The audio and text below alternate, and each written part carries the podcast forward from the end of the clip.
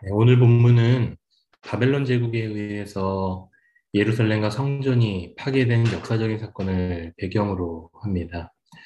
어, 그 아픔과 상처를 경험한 시편 기자, 그 하나님 앞에 찢어지는 가슴을 안고 부르짖으며 시편을 쓴 것이죠.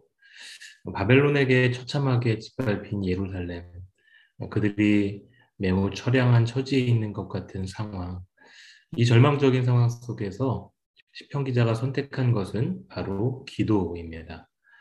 절망적인 상황이 절, 정말 절망적으로 끝날 때는 기도하지 않아서이지만 절망이 절망으로 끝나는 것이 아니라 소망이 들 때는 기도하는 것이기 때문입니다. 저와 여러분이 절망적인 환경과 상황 가운데서 기도할 수 있는 영성이 다시 한번 회복될 수 있는 은혜가 넘치기를 주님 이름으로 축복합니다. 오늘 본문에서 시편 기자가 하나님 앞에 간구하며 기도하는데 그가 하는 표현을 잘 보시기 바랍니다. 성전이 무너지고 예배의 처소가 무너진 상황 속에서 사절 말씀을 보니까 어, 그들이 이방 민족들로부터 비방을 받는다. 그 사람들로부터 조석거리가 된다, 조롱거리가 된다라고 기록합니다. 한마디로 말하면 이런 것이죠. 세상 사람들이 이렇게 말하는 겁니다. 너희가 그렇게 잘난 척하더니 꼴 좋다. 너희가 그렇게 하나님의 백성이라고 위시하더니 꼴 좋다. 어, 자존심이 상하고 분하고 화가 나서 참을 수가 없습니다. 그런데 사실 이 모든 상황은 어, 그들이 자신들이 감당해야 될 몫이었습니다.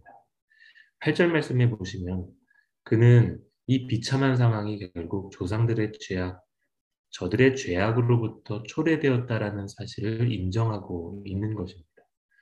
그런데 그들이 비방받는 것이 끝이 아니죠. 이방 민족이 하나님까지도 비방합니다. 그들이 10절, 10절에서 이렇게 말하죠. 너희가 믿는 그 하나님 도대체 어디에 있느냐. 오늘날의 표현으로 하자면 이런 것이죠. 도대체 하나님이 있기는 한 거니 어, 도와주지도 못하는 신은 왜 믿는다고 하는 거니? 너희가 믿는 하나님이 정말 살아있는 신이라면은 너희가 이렇게 핍박당하고 힘들 때 왜 아무런 도움을 주지도 않는 거지? 그래서 내가 더더욱 네가 믿는 하나님을 믿을 수가 없는 거야. 아, 이러한 질문에 아, 그들이 납득할 만한 답변을 줄 수 있는 사람이 얼마나 있을까요? 오늘날에도 이러한 질문이 납득할 만한 답변을 줄 수 있는, 어, 답을 줄 수 있는 사람이 얼마나 있을까요? 정말 그들의 말이 맞는 듯 합니다. 내가 병에 걸렸을 때, 내가 경제적으로 어려움을 겪고 있을 때, 외로움과 두려움과의 사투를 벌이고 있을 때, 전혀 내 삶은 나아질 기미가 보이지 않을 때, 우리조차도 이렇게 생각하기 때문이죠. 하나님이 정말 살아계시기는 한 걸까? 내가 잘못된 믿음을 가지고 있는 것은 아닐까? 그런데 오늘 이 시편 79편에서 우리가 알아야 될 것은 이 시편 기자의 시편은 자신의 삶을 신세한탄하기 위해 쓴 것이 아니라는 것입니다. 철저하게 무너져버린 예루살렘과 성전을 바라보며 그의 마음도 무너져버렸지만 그가 끝까지 놓지 않고 분명하게 붙들고 있는 믿음 하나가 있습니다. 그것은 하나님이 침묵하실 뿐이지 살아계시지 않는 것도 아니고 우리를 버리기 위해 돕지 않는 것도 아니라는 것입니다. 그들이 믿고 있는 시편 기자가 믿고 있는 믿음은 이 시기는 불순종하는 우리를 다뤄가시기 위해 잠시 주시는 하나님의 심판이다라는 믿음을 갖고 있었다라는 것입니다. 여러분 이 사실을 아는 것은 너무나도 중요합니다. 왜냐하면 무엇이 잘못되었는지를 분명하게 안다면 무엇을 해야 하는지도 분명하게 알기 때문입니다. 어디에서부터 잘못되었는지를 정확하게 인식한다면 어디에서부터 다시 시작해야 되는지도 정확하게 인식할 수 있기 때문입니다. 그렇다면은 이 시편 기자는 그 심판의 시작을 어디서부터 시작하는가? 바로 8절 말씀에 우리 조상들의 죄악을 기억하지 마십시오. 라고 고백합니다. 그들은 심판의 시작이 그들의 죄로부터임을 인정합니다. 어디서부터 잘못되었는지 분명하게 알기 때문에 어디에서부터 다시 시작해야 되는지를 무엇을 해야 하는지를 정확하게 알 수 있는 것입니다. 그래서 그가 구하는 것이 있죠. 바로 주의 긍휼입니다. 주님의 심판을 다시 회복할 수 있는 유일한 방법이 주님의 긍휼밖에는 없다라는 사실을 분명하게 알고 있는 것입니다. 여러분 진정한 회복은 주의 긍휼을 구하는 것에서부터 시작이 됩니다. 우리는 이런저런 회복을 추구하며 살아갑니다. 특별히 오늘날 관계의 회복을 원합니다. 어떤 오해로부터 멀어지게 되었던 친구와의 관계 회복, 미움과 증오로 얼룩져 있는 가정에서의 관계 회복, 어, 교회 공동체 속에서의 관계 회복, 무엇보다도 코로나로 인하여서 멀어지고 서먹서먹해진 하나님과의 관계 회복. 어, 우리가 분명하게 알아야 될 것은 이 회복의 중심에는 주의 긍휼이 필요하다라는 것입니다. 거기에서부터 시작해야 됩니다. 왜냐하면 모든 일의 원인은 바로 우리 안에 죄이기 때문입니다.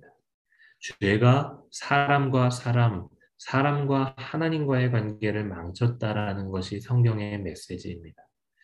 그런데 우리는 시작부터 잘못된 해결책을 찾습니다.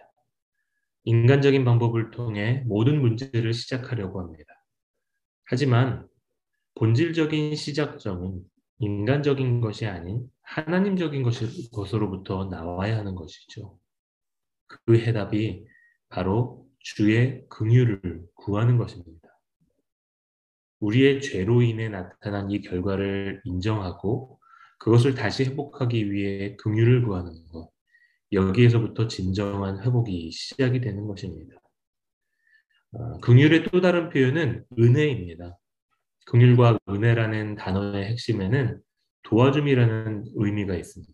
다시 말하면 누군가가 도와주지 않는다면 이 문제를 해결할 수가 없다라는 것이죠. 하나님이 도움을 주시지 않는다면 어떤 노력도 물거품이 될 수밖에 없다라는 것입니다. 여러분, 믿음이 바로 이런 것 아닌가 생각해 봅니다. 내 노력이 아닌 주의 긍휼과 은혜로 된다라는 것 또는 주의 긍휼과 은혜로 되었다라는 것을 고백하는 것이 믿음입니다. 여러분은 지금 여러분의 현실적인 문제 앞에서 가장 먼저 찾는 것이 무엇인지 생각해 보시기 바랍니다. 내 스테이터스의 문제 앞에서 이주공사 직원을 찾고 육신의 연약함이라는 문제 앞에서 의사를 찾습니다.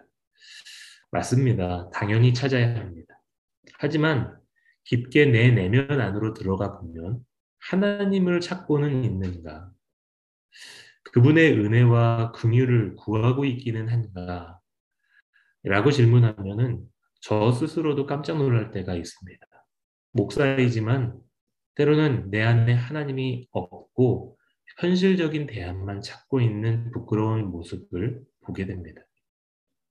여러분 오늘 하루 다시 한번 우리의 신앙을 재점검하시고 무엇이 어디서부터 잘못되었는지를 분명하게 알고 하루를 시작하시기 바랍니다.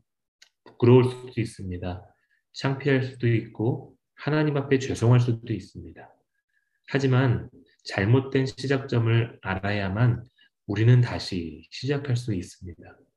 삶의 문제, 그것을 해결하기 위해 찾았었던 인간적인 해결책을 잠시 멈추고 오늘 20편 기자처럼 가장 절망적이고 도움이 필요한 이 순간에 하나님적인 해결책, 하나님의 긍휼을 구하는 것, 내 연약함을 인정하고 우리의 죄를 인정하고 그분의 은혜를 구하는 것. 여러분 이 본질적인 해결책이 다시 한번 우리의 삶 속에 회복되는 은혜가 넘치시기를 주님의 이름으로 축복합니다.